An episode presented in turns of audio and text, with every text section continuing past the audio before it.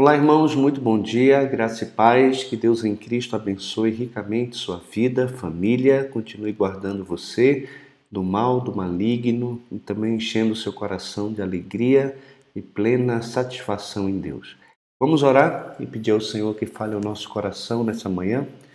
Pai, muito obrigado por esse dia, quero bendizer o teu santo e maravilhoso nome pela tua misericórdia e quero pedir que o Senhor fale ao nosso coração na leitura de Romanos capítulo 12. Que o teu Espírito nos ensine e que a tua palavra transforme os nossos pensamentos, a nossa vida, para que possamos viver de acordo com a tua vontade e para a glória do teu nome. Quero pedir pelo nosso país que o Senhor abençoe, abençoe também os meus irmãos que estão enfermos, aqueles que estão enlutados, que o Senhor os conforte. E peço que o Senhor abençoe também a nossa igreja, Quero agradecer porque final de semana que vem completamos 55 anos como igreja constituída e nós queremos bendizer o teu nome pela vida dos homens e mulheres de Deus que o Senhor levantou durante esses anos para construir e edificar essa igreja nesse lugar. Peço que o Senhor seja conosco e nos abençoe para a tua honra e glória. No nome de Jesus que nós oramos. Amém, Pai. Abra sua Bíblia, por favor, Romanos capítulo de número 12. É o texto que nós vamos ler no dia de hoje. Está aqui compartilhando minha tela com vocês. Vamos então para a leitura desse capítulo, que diz assim: dois segundos. Isso. Rogo-vos, pois, irmãos, pelas misericórdias de Deus, que apresenteis o vosso corpo por sacrifício vivo, santo e agradável a Deus, que é o vosso culto racional.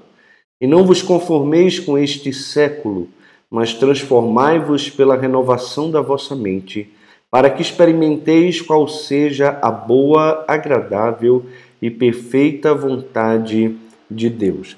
A gente percebe aqui em Romanos capítulo 12 que o crente justificado, ele precisa praticar a justiça como um servo no corpo de Cristo.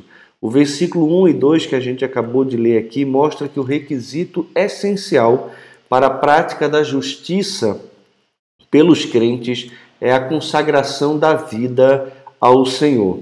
Eles devem se apresentar como um sacrifício eles devem evitar também contaminar-se e eles devem mudar por meio de uma renovação da mente para que possam então perceber a vontade de Deus para a sua própria vida. O que é interessante aqui é o apelo que Paulo faz a essa igreja, que na sua grande maioria era constituída por gentios. Tinha alguns judeus, inclusive por causa dos problemas que a gente vai ver no Romanos 14 aqui sobre é, guarda de dias, restrições alimentares, né, a própria explicação de Paulo a respeito do plano de Deus para Israel, o endurecimento em parte da nação, como Deus não foi infiel às suas promessas e à sua aliança. Então, ele se volta aqui em apelo. E ele apela a quem? Ele apela aos irmãos. E com base em que ele faz esse apelo? Ele faz o apelo com base nas misericórdias de Deus. É como se ele tivesse agora se voltando para a igreja de Roma e dizendo: Olha, por causa de tudo que Deus fez na vida de vocês, né, passando por Romanos 1 até Romanos 11 por causa de tudo que ele fez e das grandes misericórdias dele que se estendeu não só para judeu, mas também para gentil por meio de Cristo, eu rogo a vocês, eu apelo a vocês, por causa do grande amor de Deus, que agora vocês se apresentem. A ideia aqui é de algo constante, intencional e ativo. Né? Você deve apresentar. E apresentar o que? O corpo todo o seu corpo, todos os membros do seu corpo, como um sacrifício, não mais um sacrifício morto, como era feito no Antigo Testamento, mas agora um sacrifício vivo, um sacrifício de toda a sua vida, de toda a sua habilidade, de todos os seus dons, todos os seus talentos, de tudo o que você é. Que você sacrifique, ofereça isso em culto a Deus e não só oferecer os membros para algum tipo de serviço, mas oferecer membros santos, membros consagrados, membros que não vivem é, misturados com o pecado, mas que entende que da mesma forma como esse corpo foi anteriormente entregue e oferecido para o pecado e do pecado para a morte, agora eu devo oferecer os membros do meu corpo, não como se constrangidos a viver segundo a carne, porque se vivemos segundo a carne, caminhamos para a morte, o que Paulo já disse em Romanos capítulo 8, mas agora, pelo Espírito, faço morrer os feitos do meu corpo para que eu possa viver, para que eu possa ser santo e então Deus possa usar os meus membros e também os seus membros como instrumentos de justiça para a santidade e, por fim, para a vida eterna. Então, o pecado não deve mais reinar no nosso corpo mortal, mas sim esse corpo mortal deve ser um instrumento santo e consagrado de forma viva para o Senhor. E isso é um culto racional, isso é um culto razoável, isso é o culto que Deus espera de nós. Não é apenas um culto emocional de boca para fora que derrama lágrimas, que levanta a mão, mas é um culto racional, é um culto razoável. É como se Paulo tivesse dizendo o seguinte: olha, por causa da grande misericórdia que Deus revelou na vida de vocês por meio de Cristo, alcançando vocês com salvação, mesmo vocês estando debaixo da ira dele, ele vos reconciliou, ele justificou, ele passou a ser propício a vocês, ele deu a vocês o Espírito Santo, ele fez de vocês herança, ele deu a vocês uma herança, ele deu a vocês esperança, ele confirma sobre vocês o amor leal dele por causa dessa misericórdia. Ofereçam intencionalmente, ativamente, constantemente o vosso corpo como um sacrifício, entendendo que isso é culto e um sacrifício vivo, santo, porque isso é o mínimo que vocês devem fazer. Isso é razoável.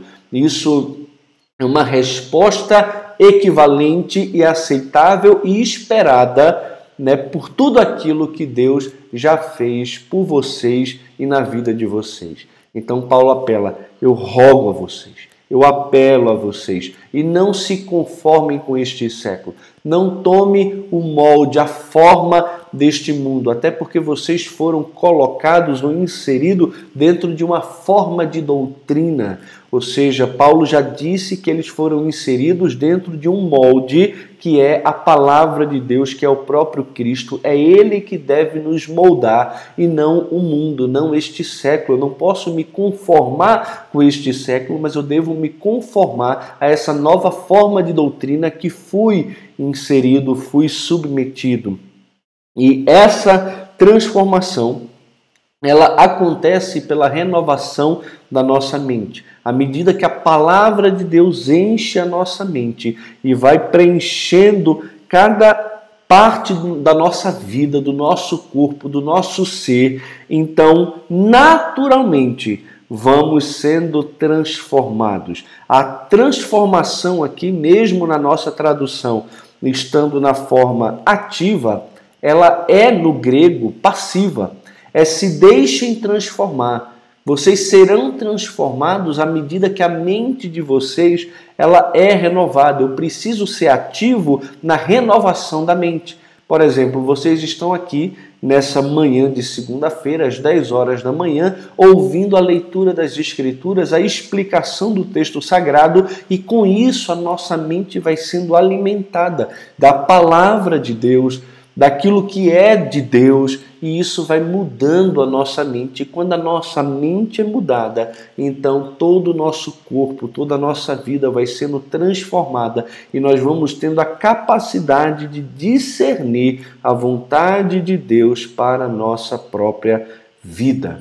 Então, meus irmãos, é importantíssimo que eu e você possamos é, submeter os nossos pensamentos e a nossa mente naquilo que é santo, naquilo que é sagrado, naquilo que edifica. Aquilo que não edifica, então devemos tirar, devemos fazer com que a nossa mente, os nossos olhos, os nossos ouvidos não estejam se alimentando de coisas que não edificam e que na verdade pode trazer um prejuízo enorme para a nossa vida e não só para a nossa vida, mas também para a vida dos nossos filhos, da nossa esposa e das pessoas que estão à nossa volta. O sacrifício tem que ser santo e para ser santo eu e você não podemos é, nos moldar a este século, mas devemos é, experimentar de forma natural essa transformação de vida por meio da renovação da mente. A mente é o campo de batalha. O diabo quer conquistar a nossa mente por meio de filmes, músicas, conversas indecorosas, é, conselhos de ímpios, mas é na palavra de Deus que a nossa mente precisa estar firmada. Habite ricamente em vós a palavra de Cristo. Instruí-vos e aconselhai-vos mutuamente é, segundo a sabedoria que vem de Deus. E o texto continua. E por quê? Porque pela graça que me foi dada, diga a cada um dentre vós, que não pense de si mesmo além do que convém, antes pense com moderação, segundo a medida da fé que Deus repartiu a cada um. Porque assim como num só corpo temos muitos membros, mas nem todos os membros têm a mesma função, Assim também nós, conquanto muitos, somos um só corpo em Cristo e membros uns dos outros, tendo, porém, diferentes dons segundo a graça que nos foi dada. Se profecia, seja segundo a proporção da fé, se ministério, dediquemo-nos ao ministério, ou que ensina, esmere-se no fazê-lo, ou que exorta, faça-o com dedicação o que contribui com liberalidade, o que preside com diligência, e quem exerce misericórdia com alegria. Nós vemos aqui que a exigência corporativa é, para os crentes quanto à prática da justiça é o serviço humilde, de acordo com o dom que eles receberam é, de Deus. O serviço deve proceder de uma atitude humilde, ninguém deve pensar de si mesmo além do que convém, até porque seria uma grande estupidez eu me gloriar de algo que eu não conquistei, mas de que eu recebi, e tudo que eu tenho e tudo que eu sou, recebi das mãos de Deus, é graça de Deus, e ninguém deve se gloriar de absolutamente nada, porque todas as oportunidades que você teve na sua vida, isso veio de Deus, a sabedoria que você tem veio de Deus, a saúde que você tem para poder trabalhar, para poder estudar, isso também veio de Deus, os dons espirituais que são usados ou devem ser usados por você na edificação do corpo de Cristo não vem de você, vem de Deus. Então toda a glória é de Deus e você não tem glória nenhuma por nada que você é ou você tenha conquistado. Você pode até ter algum mérito na questão de disciplina, de esforço pessoal, mas se não fosse o Senhor por trás te abençoando com oportunidades, com saúde, com sabedoria, nada disso poderia acontecer. Eu já vi pessoas muito inteligentes perder toda a memória e ficar pensando como criança e agindo como criança de uma hora para outra. Tudo depende de Deus e a Ele deve ser dada toda a glória. A minha atitude e a sua atitude deve ser sempre de humildade. Além do mais, o serviço deve ser sincero e também intenso, de acordo com as capacidades variadas recebidas de Deus. É Deus que dá aos membros do corpo uma graça é Ele que abençoa com dons espirituais conforme Ele quer, e isso está completamente de acordo com 1 Coríntios capítulo 12, que o Espírito Santo, conforme lhe apraz, é que distribui os dons, e dependendo do dom que nós temos, nós precisamos então é, agir de determinada forma. Aqui ele vai falar né, que quem tem o dom de profecia seja segundo a proporção da sua fé o ministério deve ser dedicado ao serviço, aquele que tem um dom de servir deve então se dedicar ao serviço. O que ensina deve se esmerar no fazê-lo, e veja só que o ensino aqui está diferente da profecia. A profecia, ela sempre está ligada à palavra de Deus, mas no contexto também aqui no Novo Testamento, onde o cânon do Novo Testamento não estava encerrado, nós ainda tínhamos profetas que recebiam revelação da parte de Deus e ensinava a igreja. Não quero nem entrar muito no mérito hoje se existe ou não existe profeta, mas uma coisa é certa, não existe profeta que fale alguma verdade é, para a vida cristã que não esteja revelada nas Escrituras Sagradas. A revelação de Deus e a instrução de Deus para o seu povo está claramente revelada na Bíblia e ninguém pode se levantar da parte de Deus para trazer uma nova revelação, uma vez que essa foi encerrada e o cano foi é, fechado. Mas aquele que falava de profecia ou fala de profecia, seja segundo a proporção da fé, aquele que tem serviço deve se dedicar ao serviço, o que ensina deve esmerar-se no fazê-lo, e isso também é ato de amor para com a igreja, não é só levar sopão é, para os moradores de rua, é também se dedicar ao estudo é, da palavra de Deus, a leitura, para que quando possa abrir a boca para falar diante do povo de Deus, não fale o que está na sua mente, o que você acha, mas fale de acordo com os oráculos de Deus. Aquele que exorta tem que fazer com dedicação, o que contribui com liberalidade. Esse dom aqui está quase em extinção hoje em dia. Né? O que preside tem que fazer com diligência, e quem exerce misericórdia tem que fazer sempre com alegria.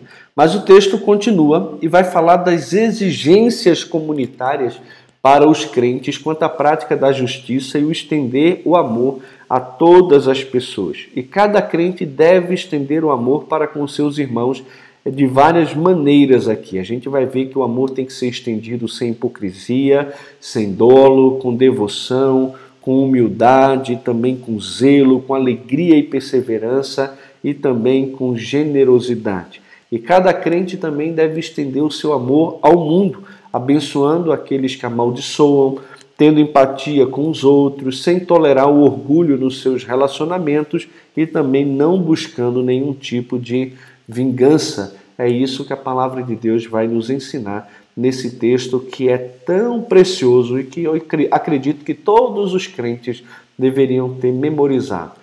Pense nos capítulos que todos deveriam memorizar. Romanos capítulo 8, todos os crentes deveriam ter esse capítulo memorizado. E também Romanos capítulo 12, esse capítulo deveria estar na mente de todos os crentes.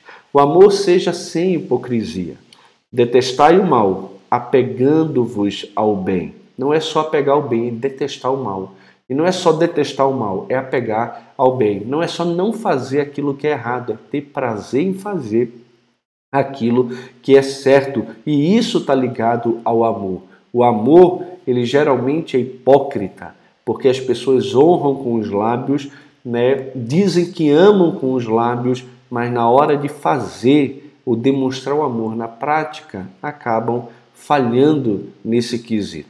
Amai-vos cordialmente, amai-vos de coração, cardia, uns aos outros. De que maneira? Com amor de irmão, com amor fraternal preferindo-vos em honra uns aos outros, colocando o outro acima de si mesmo, dando ao outro um lugar de honra. Geralmente nós gostamos dos primeiros lugares, nós gostamos de sermos de ser servidos, mas aquele que ama os irmãos devem colocá-los em primeiro lugar, em lugar de honra. Devemos preferir em honra uns aos outros no zelo, quando você vai trabalhar, fazer alguma coisa para Deus, não seja remisso. Antes, sejam fervorosos de espírito, servindo ao Senhor. Eu preciso compreender que tudo que eu faço na igreja ou fora da igreja é ao Senhor que eu estou fazendo e por isso devo fazer com zelo, sem mão é, remissa, negligente, mas com um espírito fervoroso, com um espírito é, que de fato é animado, é vivo, né, que recebe de Deus dinâmica, poder para poder fazer o que se faz. Então, sem a ajuda de Deus, sem esse espírito fervoroso, a gente vai acabar é, trabalhando de forma negligente, medíocre naquilo que nós fazemos. Eu acredito e tenho orado para que Deus dê à nossa igreja e aos irmãos um espírito fervoroso. Meus irmãos, tenham alegria em servir ao Senhor, em contribuir com a obra do Senhor. Não sejam crentes mornos, sejam frios ou sejam quentes, mornos jamais. Ou você é água que traz cura, ou você é água que traz refrigério. Agora, água morna dá vontade de vomitar, é o que Apocalipse vai dizer. A nossa vida precisa fazer diferença na vida das pessoas e nós precisamos entender que é a Jesus que estamos servindo e quem serve a Jesus não pode servir de qualquer jeito. Lembra de João Batista? Eu não sou digno de prostrado desatar as sandálias dos seus pés. Quem sou eu para fazer um negócio desse? E Deus dá a nós o privilégio de poder servir a Ele, servindo ao seu corpo, servindo aos irmãos, amando de coração os irmãos, colocando os irmãos é, no lugar de honra. Porque ao fazer isso com os irmãos é como se eu estivesse fazendo isso para um próprio Cristo. Então eu preciso fazer com coração, com dedicação. Depend... Olha, se dependesse de mim, eu estava envolvido em todas as áreas da igreja. Todas as áreas. Já falei isso aqui. Eu estaria abrindo o portão, estaria servindo é, no estacionamento, recepcionando, dirigindo o culto, pregando, tocando, cantando, mexendo na mesa de som, no data show, estaria recepcionando os irmãos, trabalhando na cantina, servindo na cantina, recebendo e dando troco na cantina. Eu estaria servindo ao Senhor, porque pense em algo bom, é poder dedicar a sua vida a Cristo e poder servir a Jesus. E tem tanta gente que tem esse privilégio e está fazendo pouco caso, não está servindo com o coração e nem com o espírito fervoroso. Nós precisamos celebrar Cristo, precisamos estar envolvidos em pequenos grupos, crescendo no conhecimento da palavra, mas também demonstrando amor pelos nossos irmãos, e isso se faz por meio dos nossos dons, talentos, por meio do serviço e serviço fervoroso, cheio de zelo, porque a gente, quando faz as coisas, a gente faz como para o Senhor e não para os homens. Regozijai-vos na esperança. Olhe para o céu, olhe para aquilo que Deus tem preparado para você e se alegre com isso. Nas tribulações, sejam pacientes. Calma, vai passar, né? E vai passar e vai ensinar a mim e a você verdades eternas. Foi-me bom ter passado por aflição para que eu pudesse aprender os teus decretos. Foi o que Davi disse. E eu e você precisamos ter paciência nas tribulações, porque elas vão passar. Tende por motivo de toda alegria o passardes por várias provações. Elas passam. Umas passam mais rápidas, outras demoram mais um pouco, mas todas elas passam, nem que seja na morte. E quando morrer, então eu vou me alegrar, porque a esperança que antes eu me alegrava e me regozijava, agora eu vou desfrutar. Então é algo fantástico. Se no meio das minhas tribulações Deus trouxer livramento, então louvado seja Deus por isso. Né? Ele vai ser glorificado de toda forma, na tribulação ou também na morte. Então, como alguém já disse, quando Deus age na nossa tribulação, nós vemos é, a, a glória de Deus. Agora, quando Deus não age nas nossas tribulações, nós veremos a glória dele de toda forma. E aqui, ó, na oração, sejam perseverantes, não esmoreçam. Nas tribulações, paciente e também orando ali de forma perseverante, sempre olhando para o céu e tendo esperança. Compartilhai as necessidades dos santos, olhem para a vida dos seus irmãos.